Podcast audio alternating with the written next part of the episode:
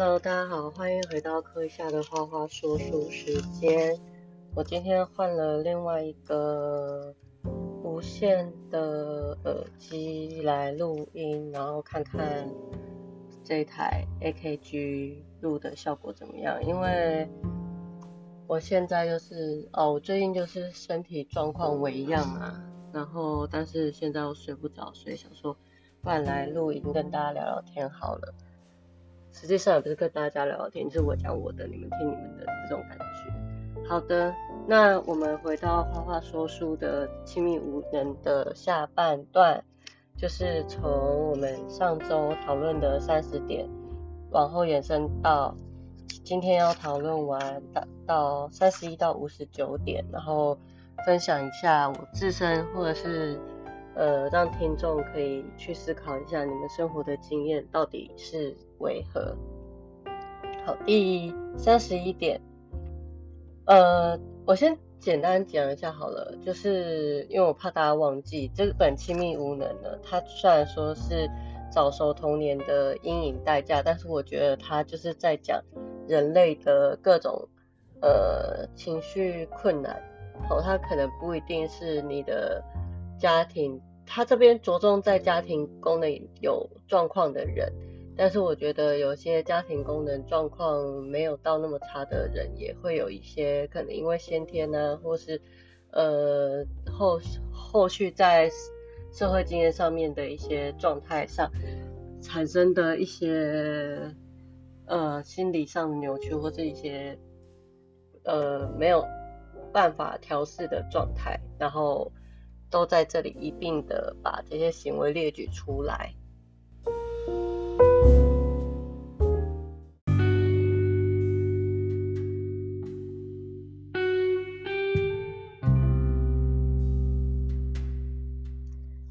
好，那我们来开始喽。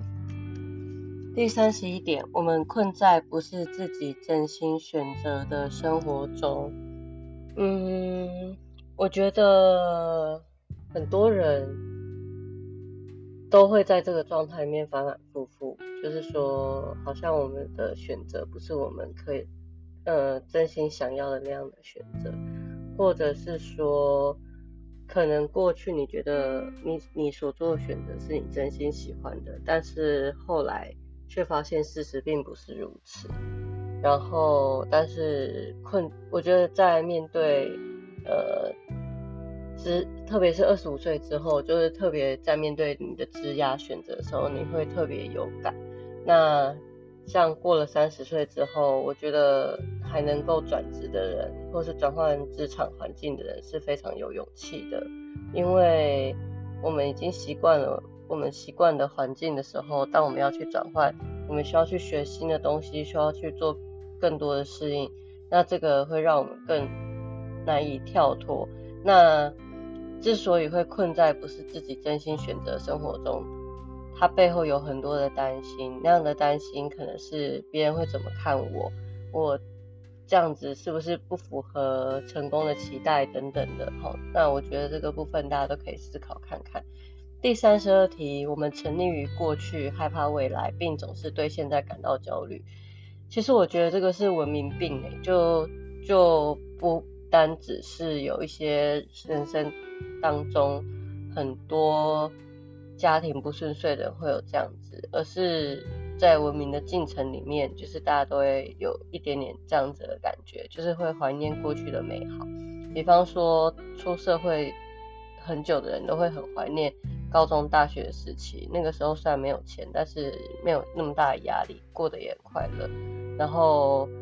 甚至我有一些朋友，就是会觉得说，就是不晓得以前在皮笑些什么，就是觉得那个时候的多愁善感是很没意义的，就是这出社会才是一个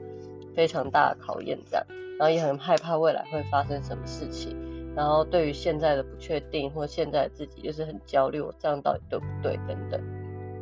好，那你们会发现，就是我这边讲的都是说很担心自己做的对不对。这件事情就是蛮多人会思考说，我的选择是正确的吗？到底这样的选择是好的吗？哦，那嗯，我这边就不给答案，因为每个人的人生都不一样。我是希望能够透过这个节目来陪伴大家来思考。第三十三点，我们工作到精疲力竭，却不知道为什么。呃，像我的话，我至少清楚知道为什么。那但是有很多人就是过劳而不自知。我周围蛮多同事，就是其实很明显看得出来他们已经过劳，可他们都觉得不会啊，还可以啊，就是会对于自己的疲疲劳完全不自不自知这样子。然后我先生也是，就是他就觉得嗯 OK 还好，可是他每次睡觉都会打呼，就是你明显知道说他就是真的很累。然后第三十四点，我们从未感到满足，嗯。从未这边是用 never，它原文应该是 never feel 呃 compliment 这样子。我不晓得呃这一点大家会怎么去思考这件事情，但是我觉得这是一种就是说你会一直有一种不够不够不够的感觉。那好的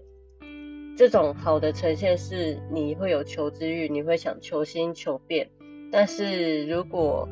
呃，是过度展现的话，你就会发现这个就是一种贪，一种渴望，一种追求极致的状态。那没有所谓好或坏，我觉得这个可以思考看看。第三十五点，我们害怕上帝，或是期待上帝会为我们做所有事情。嗯，就是他的意思就是说，我们很怕就是未知的一切，或最高一切，或是命运啊。我们也可以讲命运，就是。会带领我们往我们无预期的方向，或是有些人会希望说，OK，你就告诉我该怎么做，我就求神问卜，那你就告诉我我接下来会怎么样，好，接下来一年会很衰，那就是会很衰等等。我觉得这个就是会有一种，就是对于未知的恐慌。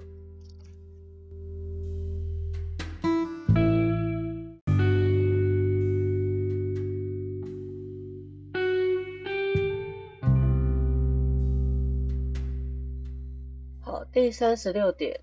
我们害怕或是讨厌跟我们不一样的人。这个在社会学里面有一个叫做从众效应，就是说我们都希望自己可以同中求异，异中求同。然后如果面对真的跟我们很不一样的人，我们就会担心说会不会有冲突，或者是呃会很不想跟这类型的人靠近这样子。像我的话，我的确会很讨厌那种黏 T T 的人。就是我我自己是非常不喜欢别人跟我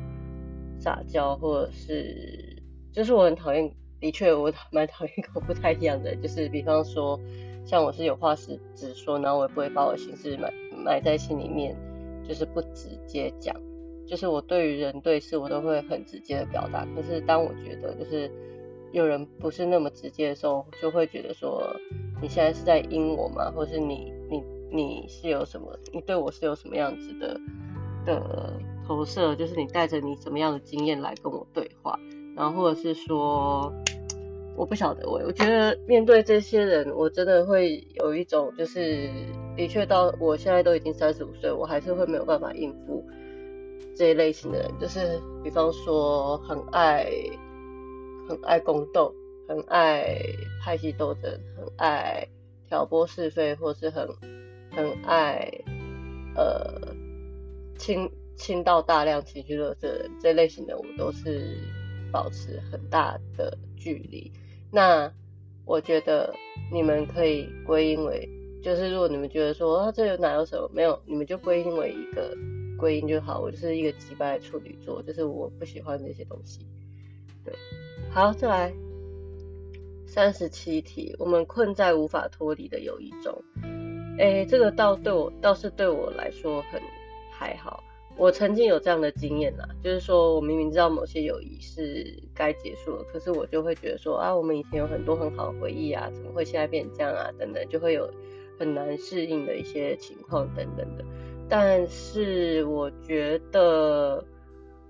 呃，年纪越大。又要讲年纪，我觉得不是年纪，我觉得心境、心理年龄啊，或者是说你看事情的角度改变了吧。我大概到二五二六那个时候开始能够脱离一些，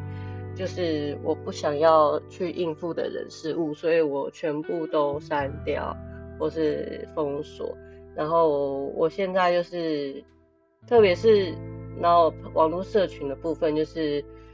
我就没有特别加太多人，然后我也不会想要特别去加人。然后如果可以真实的接触的话，我会选择真实的接触，而不是只是在网络上接触，或者是说看起来在呃，就是感觉起来有互动或者怎么样的。就是我会比较想要的是一个很直接纯粹的关系。第三十八点，我们对某些事物上瘾。这个上瘾，它讲的是说过度沉迷于，就沉浸于一个状态。比方说工作上瘾也是一种上瘾啊。很多人工作狂，工作狂就是他他的人生都是在工作里面，那利用工作去摆脱自己，不就是去摆摆脱或是脱离、逃避自己不想面对的自己的情绪啊、空虚什么的。那物质上瘾也是啊，就是透过这些物质来让自己远离某些情绪，它同样都是一种逃避，就是呃上有一个有一个上瘾行为，表示他想要逃避另外一一些事物，而那些事物都跟他内心核心的议题有关，所以每个人的状态都不一样。比方说，像有些朋友就是人际互动上瘾，就是很喜欢。一直跑，怕害怕，就是他很害怕自己一个人相处的空虚嘛。那至于这个东西，当时有没有理解到，或是有没有感受到，我觉得这个就是很看人。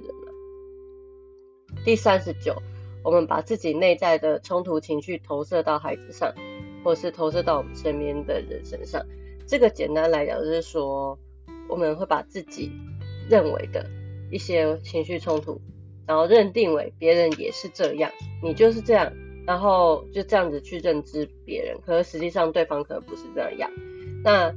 你要去想想看，是为什么你会有这些反应？这些反应是不是你自己内在有一些过不去的地方？那为什么会过不去？这个部分就是大家要去思考的。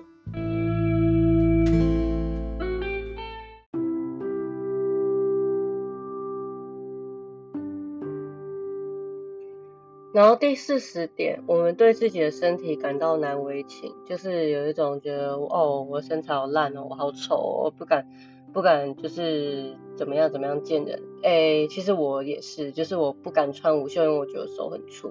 然后我不敢露肚子，因为觉得肚子很胖，然后我会把我下半身遮起来，因为我觉得夏夏天宽，诸如此类，就是我永远都没有，就是我心里面永远都住着一个小胖子。那即便就是我在那边标榜说我是欧美型身材啊，就是欧美健健身人啊那种感觉，可是实际上就是我真实的状态是觉得自己不够好，我的身体很丑，然后不是那么的完美。那我会希望自己有一个完美的身体，可是我又懒得去健身，所以就会有一种嗯，好吧，用衣服把它遮起来吧，遮起来就看不到了这种感觉。那可是当我去健身的时候，因为健身你要穿的比较 fit，你要就是合身嘛，这样教练才会看得出你的肌肉有没有实际上有在用力。那那个时候我就会觉得，有时候会觉得很羞耻吧，特别是刚有梅啊那种很瘦的梅啊或者辣妹，就是真的健身体身材非常好的去那边健身的时候，你就会觉得说，天哪，我就是一个死肥宅，就是真的是一个死胖子，就会有这种。body shaming 就对自己的 body shaming，那我就会觉得说，天哪，我怎么会把自己吃成这样，或者是我怎么会让我自己身体变成这样，就会觉得很羞耻，甚至是不敢去探索自己的肌肉、自己的皮肤、自己的所有的一切。而真正确的一个对自我认知，应该是除了脸部之外，我们要对我们自己身体的一切要有健呃健康而。呃，自信的认知，可是，在这件事情上面，我觉得整个亚洲文化的病态的常年下来的一个结构，让我们认为说身体的状态应该要怎么样。举最近的例子来说好了，我小时候就是不擦防晒，我到现在也是啊，只是说以前会比较常出去运动晒太阳，所以就皮肤很黑嘛，那时候觉得自己黑很丑等等的。然后到大学也是，都是一直有在运动嘛。那可是现在出社会之后，就是我都是坐办公室啊，我的运动也都是夜间或者是在室内这样子。那我就突然变成就是皮肤白到就是最浅色，就是粉底要用到最浅色。然后我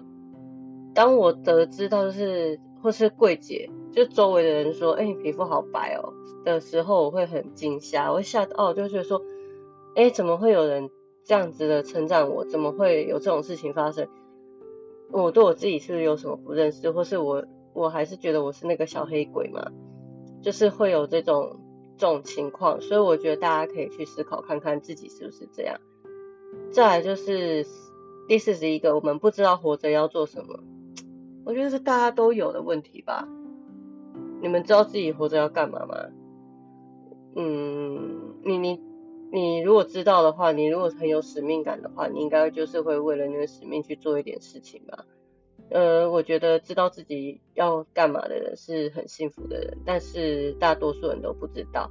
或是我们可能暂时知道，但是之后不知道。我觉得这个是一个阶段性的问题。就是有时候知道，有时候不知道。但多数，如果你是早熟小孩的话，因为你一辈子都在为别人活，所以当你要去面对自己活着要做什么的时候，你就会真的不知道。那我觉得很多人的危机在于二十四、呃，可能二三、二四之后那种适婚年龄啊。嗯，讲一个政治不正确，就是通常不知道要干嘛的，都会先去生小孩。生一个小孩就会知道自己或者要干嘛，因为你有人要照顾。那其实我觉得，如果就整个台湾的境况来讲的话，不管你几岁生小孩都很好，因为少子化的冲击实在是太大了。我们的生产人力会越来越少，外籍义工会越来越多。那，呃，我们的整整体的健康，就整体老人的长寿的几率是越来越大，所以老人长照会是我们整个台湾即将要面临的一个问题。那你就要想想看，你活的时间那么久，你到底在这段时间要做些什么？这样子。那第四十三，呃，第四十二个，我们竭尽所能承受一切磨难。台湾有一句俗谚叫做“吃苦当吃补”，有没有？好像就是叫大家说，哦，你必须要忍受这些苦痛哦，你才会有补的感觉。然后就会去忍耐，一直忍耐，一直忍耐。那我觉得当一个忍者也不是不好，只是忍要忍多久，你有没有停损点？这件事情很重要。而你的忍耐是合理的吗？当你面对到一些困境、磨难，它已经不是磨难，它是一种虐待或是一种暴力的时候，你还要忍吗？我觉得。在我的家庭环境当中，我是不想要忍，所以当有这样的状况的时候，要么就是我施暴回去，就我自己的情个性啊，要不然就是我完全就是无视于这些情绪勒索或是一些言语暴力，我就是无视它。然后再来第四十三个，我们会为了虚幻的安全感而去牺牲自尊，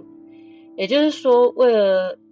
让某种关系持续，呃，放下自己的自尊，去委屈自己，在一段不健康的关系里面。比方说，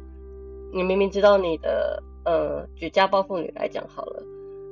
很多人都知道自己的伴侣有一天打会打死自己，但是因为在经济上不够独立或其他的考量之下，他会为了暂时的一个虚幻的假装的安全感。而牺牲自己的尊严，继续跟这个人在一起。那家暴受虐者有七进七出的这个概念，就是说他能够脱离另另一脱离一段这样子不健康关系需要七次。可是有很多受暴的人，呃，不止妇女，男性也有，就小孩也有，可能不到七次就被打死了，这是有数据的。那大家可以去家庭暴力防治中心去查。那所以说，我觉得在这个故，呃，我讲的类型比较极端，是因为我工作的经验会接触到很多社政单位的人、行政单位的人，所以我会有一些相关的资料。那以及我所接触到的部分，大概有类似的情况。我觉得这个部分大家可以去思考看看。就是不愿意被抛下，呃，宁可让自己没有尊严的留下来，那就是一种害怕被遗弃的感觉嘛。好，再来第四十四题，我们渴望爱，但很少能得到它。嗯，你想怎么被爱呢？我就问，这关于这一题，你想要怎么样被爱？OK，我们这一题就不多做解释，我只问，就是说你希望怎么样被爱？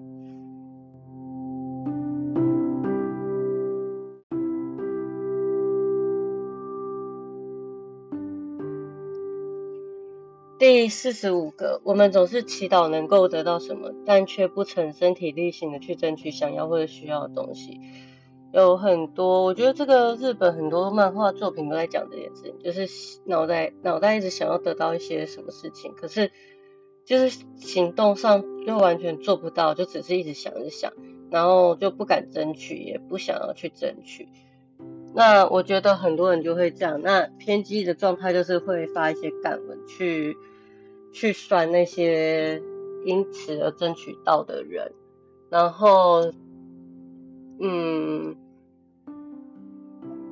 举例来说好了，我觉得，嗯，争取言论上的自由，或者争取一些你在专业领域上面的的定位的时候，有时候你必须要把自己的状态表态。可是有些人就只会嘴，嘴了之后又不去做。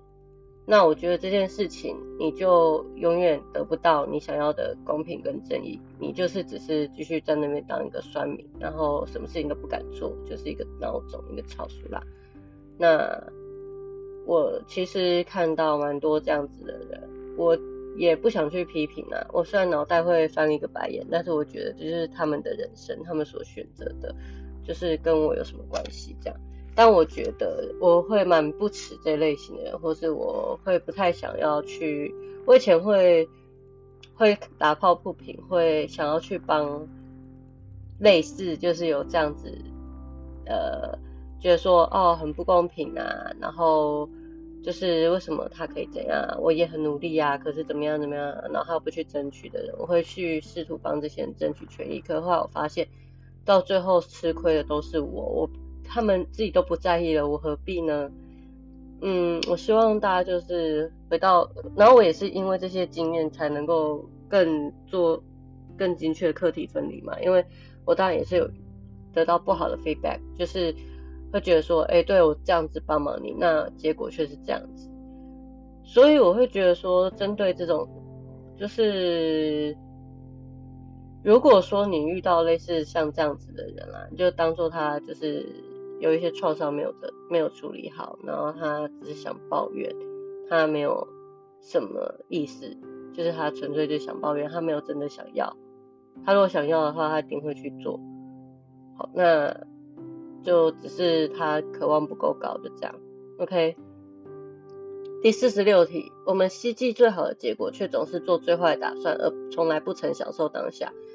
我就是这类型的人，我以前就是未雨绸缪，我都会觉得说我要想到最坏的结果，然后都会被这个最坏的结果的的想象引发恐慌，然后恐慌症很严重，我就会一直发抖。小时候过高中的时候，然后在后来我。即就是在大学有一次，呃，人际上有一个冲突经验，让我觉得很痛苦。可是那个当下很痛苦，是我直接去面对那个痛苦，然后跟那个痛苦同在的时候，我就发现，哎，我克服它了。我们在这个心理学上叫做什么 conquer 吧，有点忘记了，sorry。就是你能够去战胜你的内在阴影了，然后你。在那个时刻，你就会知道说，对，享受当下的痛苦也是一种当下，不管是痛苦或是愉快或是什么。那所以我在我自己的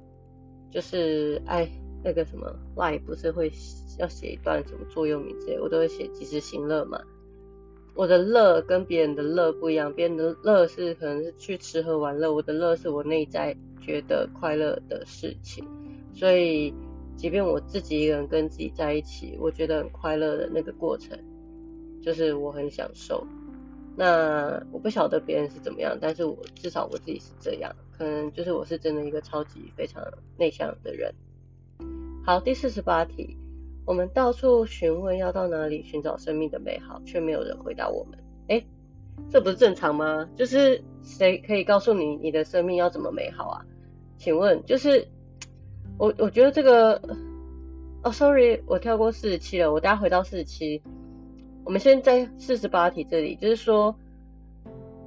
呃，生命的美好是体验，就是回到刚刚第四十六的那个享受当下，就是说，你能不能去体验，就是每一个过程它有一都有一些美好的地方，值得你去取得，只是在那个过程里面，你暂时没有感受到，或是你暂时无法理解到，可是需要一点时间让它酝酿，就像是我们酒嘛，酒刚酿出来的时候。哎，贵的酒都是放很很多年的呢。那好酒成瓮底嘛，不就这个概念嘛？就是你必须要让它用时间去发酵，你需要给它一点时间去酝酿，你才可以去感受到啊。所以，嗯，找人告诉你生命有多美好这件事情是很荒唐的。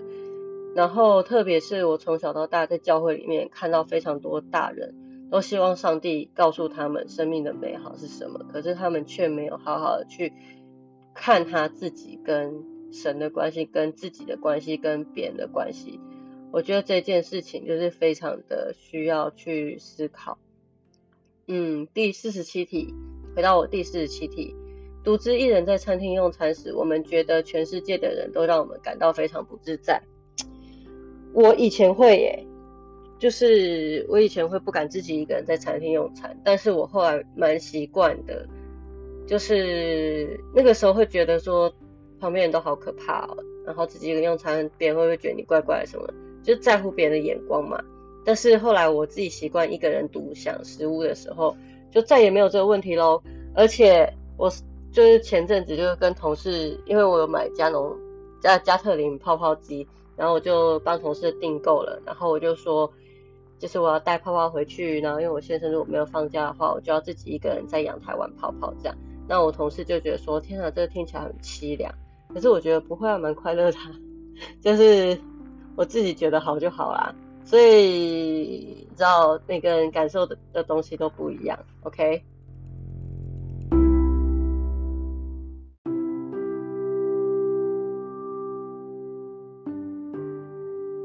好，第四十九，我们在陷入热恋后临阵脱逃，或我们为了感情完全放弃自己。OK，这是讲两种依附模式，一个是逃避依附，一个是焦虑依附。那临阵脱逃是这样子，就是说，嗯，当我们就觉得说感受到我们正在进入一个亲密关系的时候，就想离开。我自己是这种人，就是我会觉得天哪，超级不自在，我不晓得接下来要怎么样，然后我我我就会先。就是在别人抛弃我之前，我想要先抛弃别人这样子。但是，但是，首先为什么要想到这些呢？你能不能去感受到，就是说每一段过程，不管你们接下来会不会持续，这一段爱情、这段关系，要你学会什么？那另外一个是我们会为了感情放弃自己。OK，这个我也经历过，而且那个人最后还劈腿，然后我就差点要去毁掉他这样子，但是我真的有破坏性行为。我是会攻击别人，不会攻击我自己哈。那就是当下就是为了他完全放弃自我，就是会觉得明明不不喜欢的事情我还要忍耐什么的。那我我后来就是很幸运的遇到了我先生，然后我当下当时跟他在一起的时候，其实我跟他说我还没有从创伤中力呃恢复，然后没有办法很快的进入一段关系。他就说没关系，他可以等，就是他只要就是我只要享受他对我的付出这样就好了。那我就是他，也是一个非常非常有耐心的人。他等了我十几年，然后一直陪着我成长。就是不管我怎么样，他都是可以安安静静、很冷静的在旁边。就是即便我 K 笑或是我很疏离，他都可以很平淡的看这些事情，然后客观的给我一些想法。那我觉得这件事情就是遇到一个这样的人是很幸运的。那可能就是这类型的人。不会是你感觉到说他会跟你有一种热恋感的人，可是你会知道说你可以跟这个人很长久，他会是一种感觉，然后我觉得这感觉是很真实的。那你在这个关系里面不用放弃你自己，而且你们可以彼此做自己，然后一加一大于二。我觉得如果人呢能够遇到这样子的人啊，请你好好的掌握，不要就让他离开了。那如果离开了也没关系，你至少有体验过这么好的爱，对不对？OK。好，第五十个，我们使用爱哦，我们用爱使别人窒息，或用爱摧毁他们，或两者皆是。哎，台湾的家长不是就这样吗？像呃，我妈妈非常的爱我，可她的爱让我就是觉得很窒息。她的爱是很大的控制跟掌控，然后会以爱为名的来摧毁我为我自己人生所布的道路。然后她也有规划，曾经有规划我人生的道路，所以是两者皆是，就是。我们在这个关系里面相爱相杀，这母女关系有一本叫做呃，我有买，但是还没有看，就是我呃小女儿都是吸收妈妈情绪长大的这本书。这本书呢，隔代教养可不可以？可以，就是你只要你的跟你同性别的主要照顾者，呃，其实我不确定同性别或不同性别有没有差，可是我觉得应该是说。跟你最靠近的主要照顾者，他怎么照顾你，你就会怎么样对对应。我觉得这一点就是这本书它所要强调的。好，再来第五十一题，我们之中有人会因为有所行动而扭转历史，有一有人则是一辈子默默无闻。呃，也就是说，在这样子的过程里面呢，有些人会因为对自己人生开始采取了一些行动而。名留千史，那有些人就是仍然就是名不经传嘛。那我想请问一下，有多少人可以名留千史啊？请问，我觉得这句这个有讲等于没有讲呢？这个我觉得不是什么很重要的事情。但是我我觉得他要讲的是影响力这件事情，就是说有些人呢就会因为过过去的生命经验，然后他会发挥影响力。那我觉得在美国很常见的是，就是有很多 survivor，就是生还者。不管是空难啊，或是各种各大灾难的生还者，他们会，或者是经历过一些很可怕绑架啊、虐待啊这些的生还者，他们会利用他们的生命经验，然后出书，做很多的讲座，然后去感动人心，然后去转转换，就是有可能跟他们经历到同样经验的人，去避免就是灾难的重现。所以我觉得，呃，有些人是这样，但有些人他们可能就是不吭声。可是我觉得不吭声也不代表他们没有扭转，懂懂我意思吗？也就是说，他们可能在他们生活中做了一些不一样的改变，成为一个更好的自己，但不一定是要让全世界的人都知道的。好，在第五十二题，就是我们长大后会痛恨我们的父母呀，或者我们会像小时候一样的崇拜他们，不愿意相信他们会像凡人一样犯错。好，来第二。据这一段我来讲一下哈，就是说在人类发展的过程，儿童发展的过程里面，呃，为什么你小朋友会有叛逆期？叛逆期的发生是在于说，当孩子有知的能力跟思辨的能力的时候，他们会能够去清楚辨认出长辈们当中有哪些犯错、不完美或是不一致的地方。那个时候，他们个人的自主性跟独立性才会发展出来。而如果一个心智不成熟的人，他们会对于他们的家长是无脑的崇拜，而不会去质疑他们的家长讲的话是对或是错，符合科学现实或符合事实逻辑或是怎么样，他们会无脑的，就是尽自己的所谓的孝道。他们，我觉得国外虽然没有孝顺这件事情，可是如果用一个一个名词的话，就崇拜。然后崇拜的最高等级就叫做 worship，就是有点那种尊敬，把他把父母像神一样这样供奉起来，就是他们话是圣旨这样子，就不会相信他们会像凡人一样犯错，他们不会犯错，他们永远不会错，我爸妈永远都是对的这样。那我们台湾就讲爸宝妈宝嘛，就是这种感觉。好，再来我们感到内疚，因为自己受到对待比兄弟姐妹好，我曾经有。或是我们感到嫉妒和受轻视，因为兄弟姐妹受的对待比自己好。我也曾经有，我觉得有兄弟姐妹的人都会有这样的经验，就是有时候在某些关系里面，你会觉得说，耶，你有得到一些特权，但是你就会觉得对另外一些兄弟姐妹很不好意思。可是呢，同时你又会很嫉妒，说，哎，为什么他们有东西的时候你没有，或是你的他们得到什么时候，为什么你不在，等等，会有这样子的比较心。我觉得手足竞争是很常见、很常见的。所以这件事情呢，嗯，看程度吧。那在台湾最喜欢的演的那种八点档，不就是手足竞争嘛，因为手足竞争最好看嘛，对不对？好，自己人杀自己人，这永远是最残酷的啦。好，再来，我们讨厌父亲，并且过度保护母亲，或者我们讨厌母亲，而或者过度保护父亲。好，呃，在过往经验，我是属于前者，就是我非常曾经非常痛恨我爸，到我高中三年完全没跟他对话过，然后我就会，因为我母亲是很会操控别人的人。然后会情绪勒索的人，然后我就觉得说母母亲是最为家里牺牲最大的人，她是最可怜的，她是这个世界上最得不到爱的人，她是最需要照顾的人，所以我承接了母亲这个角色来去保护她。好，那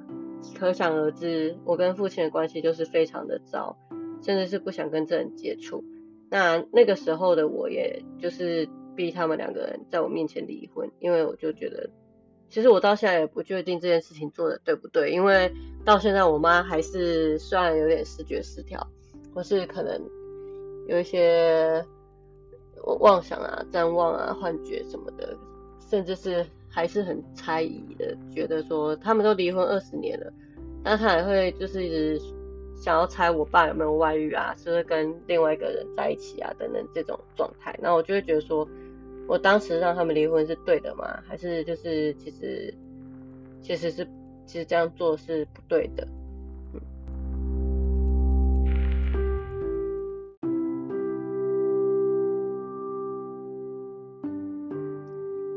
好，再来第五十五题，这个地方要呃讲一个特别警告标语，就是这有很大部分的人有这样的经验。好，那。我觉得台湾特别有，而我自己不确定。可是我那年代有很多小孩都是有遇过一些很变态的事情。就是他这个这这个作者是美国人，那他讲的是说，我们在五岁时遭到性侵，却怪罪自己，觉得即使是五岁小孩也应该知道如何处理危机应变。嗯，老实说，在性侵的统计里面，就是。多数是熟人所为，那所以我妈，特别是我妈他们的年代，家内性侵是很常见的事情，然后，呃，怪罪受害者也是很常见的事情。可是现在已经二零二二年了，都现在已经二零二二年了，已经二十一世纪了，还有。这样子怪受害者的行为，我觉得有够扯，就是任何性侵犯都狗去死。嗯，但是我这样讲有点太偏颇，因为通常呃会性侵他人的人啊，有蛮大部分过往在童年时期也有被性侵的经验，所以他是同时为。受害者同时也为加害者，那这个过程它是一个心智上的发展历程。那那个怎么发展的，以及外在环境的因素有没有支持系统，都会影响到一个人的发展。所以我觉得回到这题啊，即使是五岁小孩也应该知道如何处理应变。我觉得不是诶，人的本能战或逃或僵，大部分的人会僵在那边不知道怎么办，因为。你不知道，如果你逃了或怎么样被抓到会不会死？这个是一个很本能性的问题，就是当面对这种恐怖的事情的时候，你宁可就是多数人会宁可选择就是 OK，就是任由你这么做，反正我的重点是我想要保住我的性命。好，那如果有这类的经验的人，我觉得听到这一段可能会诱发你一些过往不好的经验，那你可能要。呃，斟酌收听，然后也很遗憾，就是有这样的事情发生。而我们的节目就希望不要再有这类事情发生，并且就是期许各位听众不要成为这样的人。也请各位听众，特别是我们听众很多是家长，即便你们跟你们的小孩跟你的朋友或是你的某些家人很靠近，但是一定要小心谨慎，就是。你很信任的人，有可能是会伤害你小孩的人，这是有可能的。所以我觉得我们不能用，就是我们对某一个人的既定认知来去认知他就它的全面性，就是我觉得身为家长，身为小孩，彼此都要互相的保护跟照应。那如果是家长，特别不应该做这样的事情。好，好，再来第五十六题，我们之中有人在成长过程中有为身体或心理患有疾病的家长。OK，就是小大人里面呢，通常会有一有很大部分的人家长是身心障碍者，或者是有一些心理疾患、精神疾患，或是人格人格障碍等等的。像我妈就是很明显的自恋型人格嘛。然后我觉得我自己可能也有一些些，但是我自己因为有在智商，有持续在服药，所以有努力让自己不要往那个方向走。我是一直很努力在改变我过去的人。我是一直很努力的想办法活着的人，因为尝试过很多。这边警告标语：不要不要做出永生不能放挽回的事情。死亡是一种感觉很快解脱，但其实并不是。很多人对死亡的不切实际的想象，真的是呃很荒谬。我曾经也是哈，就是浪漫化。可是，如果你真的对死亡有一些想象的话，你真的可以去听一下犯案现犯罪现场。有时候无无被无被害者的犯案叫做自杀，那个死的状态哈，不会有一种死是最漂亮的啦，没有那个死是浪漫的啦。每一种死亡都是丑的，你一定会脱粪，你一定会有闷意，你就是你一定会有液体从你的五官里面流出来，你的眼睛，你的。整个肢体状态一定是非常的丑，好，不要被漫画或者是影视作品给影响。就是我觉得我们以前的那个时代啊，就我的时代是就是那种琼瑶小说啊，我我小时候跟我母爱一起看琼瑶，就很爱在那边要死不死的死来死去这种，就你就会觉得说，对，就是应该要这样。然后在那个时代里面有很多艺人自杀啊，然后大家都看到他最漂亮最美好一面啊，可是他死亡的样子只有当只有警察才知道，因为。你们要知道的事情是，通常最可怕的状态都只是第一现场的那些勘验人员会看到，后续都是遗体修复师或什么的去处理的。所以就是为了不要让家属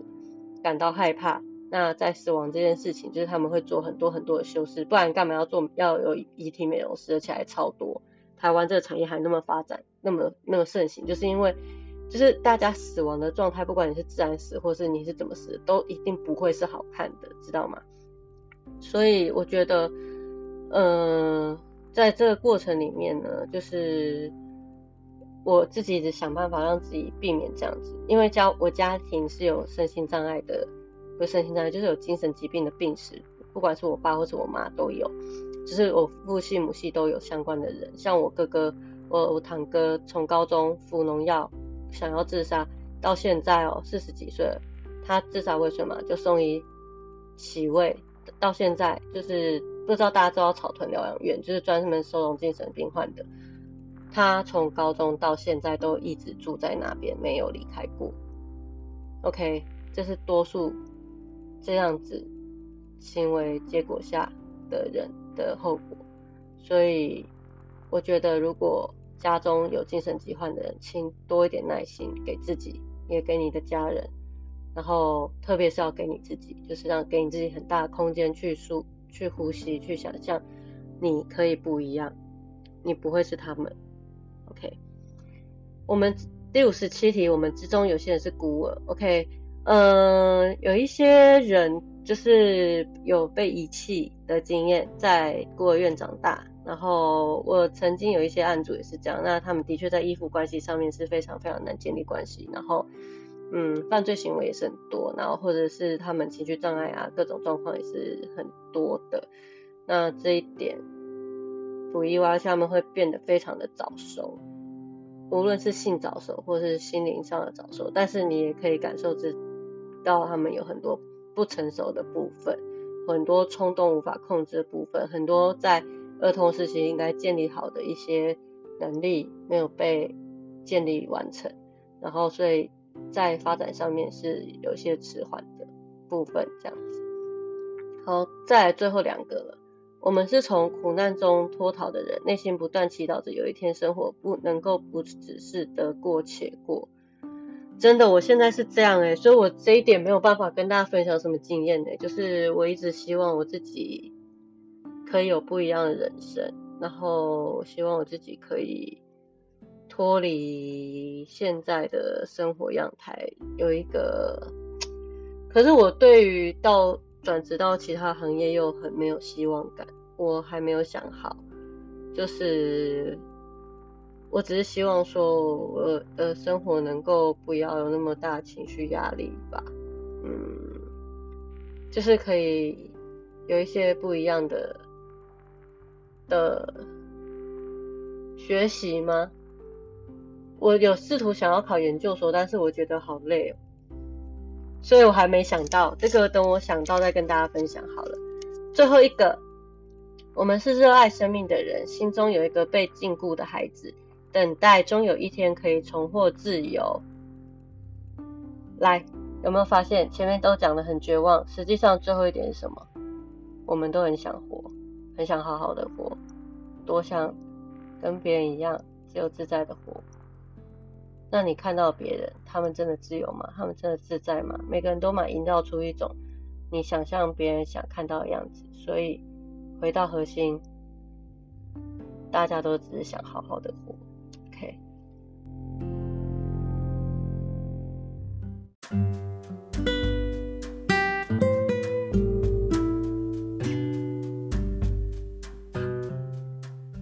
好，最后最后我们要来讨论一件事情，就是它的结论。不管你的症状或情况是怎样，我们都是功能不良的家庭或是环境所长大的小大人。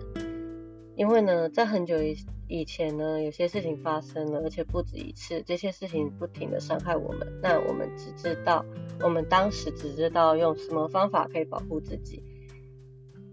而这种保护自己的方法到现在还在用，可是你要认清的一件事情是，这个方法对现在的你已经不管用，因为你已经长大了。所以我们要知道的事情是，当我们长大的时候，不得不面对的事情是，你过往来求生的那一套已经不管用了，你必须要发展出新的一套生存的模式。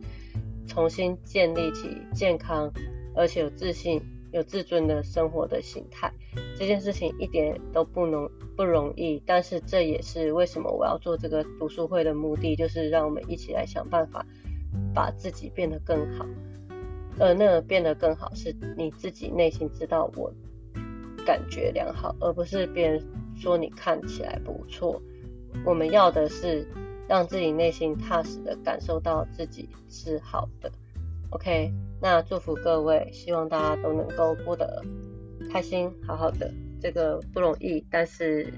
可以努力，值得努力。然后听众有回馈，觉得我们这个读书会做得很棒，很有陪伴感，像朋友一起看书、聊天、在讨论，那。我觉得如果我可以做到这个程度，我也是问心无愧，因为我录音的方式真的极度阳春，我就是用蓝牙耳机加手机加 Anchor 这样子录，我没有用就是平常我跟孤零在录的那个方式，因为我想说我自己的读书会我就是轻松录，然后大家就是放松的听，你听到睡着也没关系，因为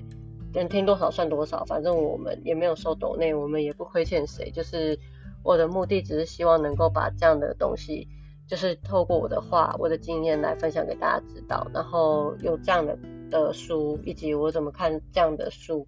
那至于就是后面小大人的一些症状啊，还有它怎么影响到你的关系呀，然后包含什么呃无法享乐啊、进退两难啊，然后还有什么不同的家庭形态啊，我觉得这些东西因为。它的篇幅很多，然后我也不想要就是呃破坏人家的智慧财产权，所以我们这本书就讲到这边。然后我希望大家就是可以去买这本书来看，因为我觉得这本书真的非常非常的棒，叫做《亲密无能》。然后我就只分享前不到二不到五趴的内容，就是我希望就是大家可以。因为我的这本这个读书会的介绍，然后可以去看一下这本书。无论你是去图书馆借也好，或者去书店书局翻也好，我觉得这本书真的是一本很好的书。然后对于家庭系统很想了解的人，也可以去买这本书来看。那没有，然后它好像有线上电子书，所以呃你们都可以去找来看，就是亲密无能，好，Adult Children。好，早熟，它的副标题是早熟童年的隐形代价。那我真的觉得你们可以去买来看，这样 OK。那我们这本读这本书就读到这边，我们读书会结束哦，拜拜。